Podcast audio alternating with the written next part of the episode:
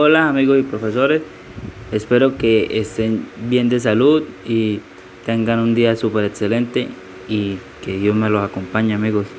Eh, no siendo más, empecemos, pues me presento, soy compañero David Escalante de código 1091766 de la Universidad Francisco de Pablo Santander de la carrera de Ingeniería Electromecánica y pues le voy a hablar sobre los vectores libres en el plano. Un vector fijo en el plano es un segmento que tiene un punto de origen A y, un, y uno de extremo B, con unas características de lo que determinan el módulo, la dirección, el sentido y el punto de aplicación.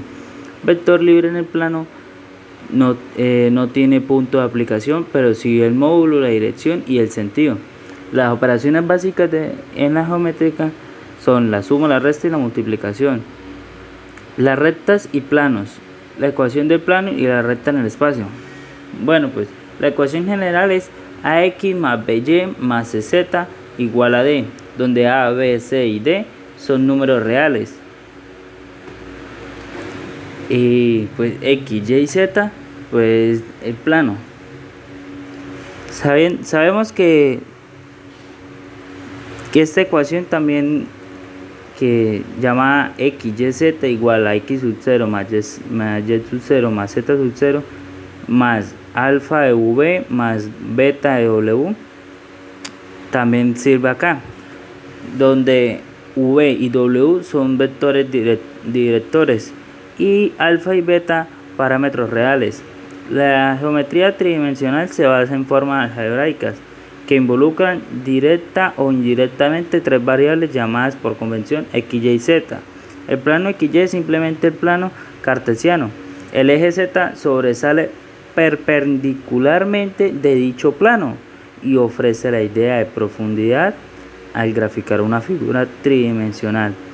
Se encuentra puntos en el espacio con coordenadas de tres componentes, que de los cuales son x, y, z. La idea es ubicar el punto XY sobre el plano XY y luego su profundidad Z correspondiente. Las rectas.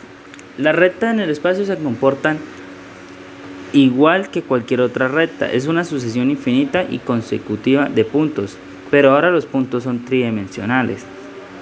Para encontrar la ecuación de una recta en el espacio se necesitan dos puntos o bien un punto y un vector que se sepa que es paralelo a la recta en cuestión. Pues digamos que aquí tenemos, bueno, les voy a dar como un pequeño ejemplo así, que es el punto x sub 0, y sub 0 y z sub 0, y q que es x, y, z.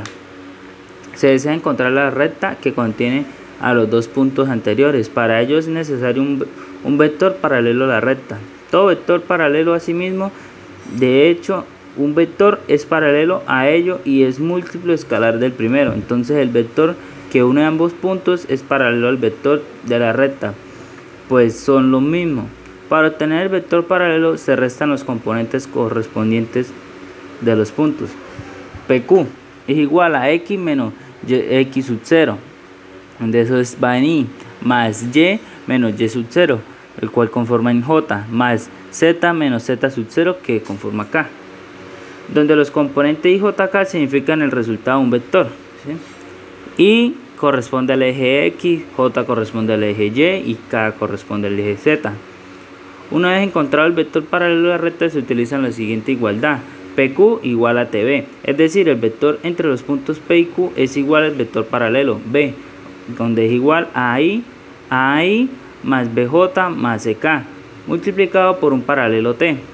B puede ser cualquier vector paralelo al vector de la recta.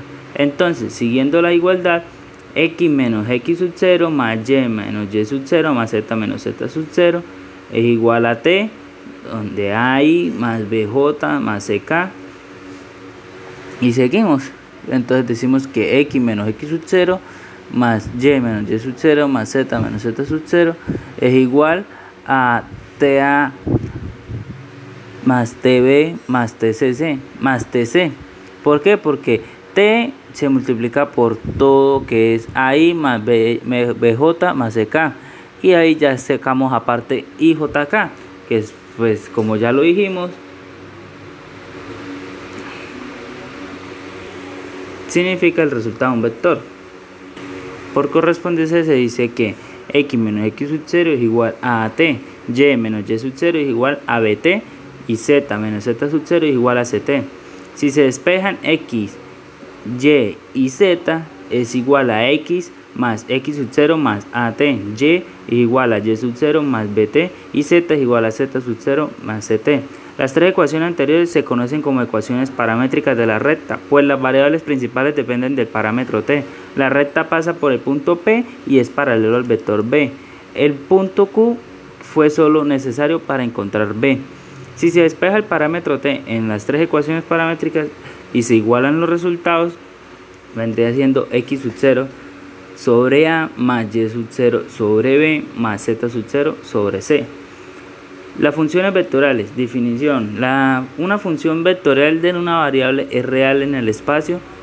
Es una, es una función cuyo dominio es un conjunto de números reales y cuyo rango es un conjunto de vectores del espacio, donde f, g y h son funciones reales de variables llamadas funciones componentes de R.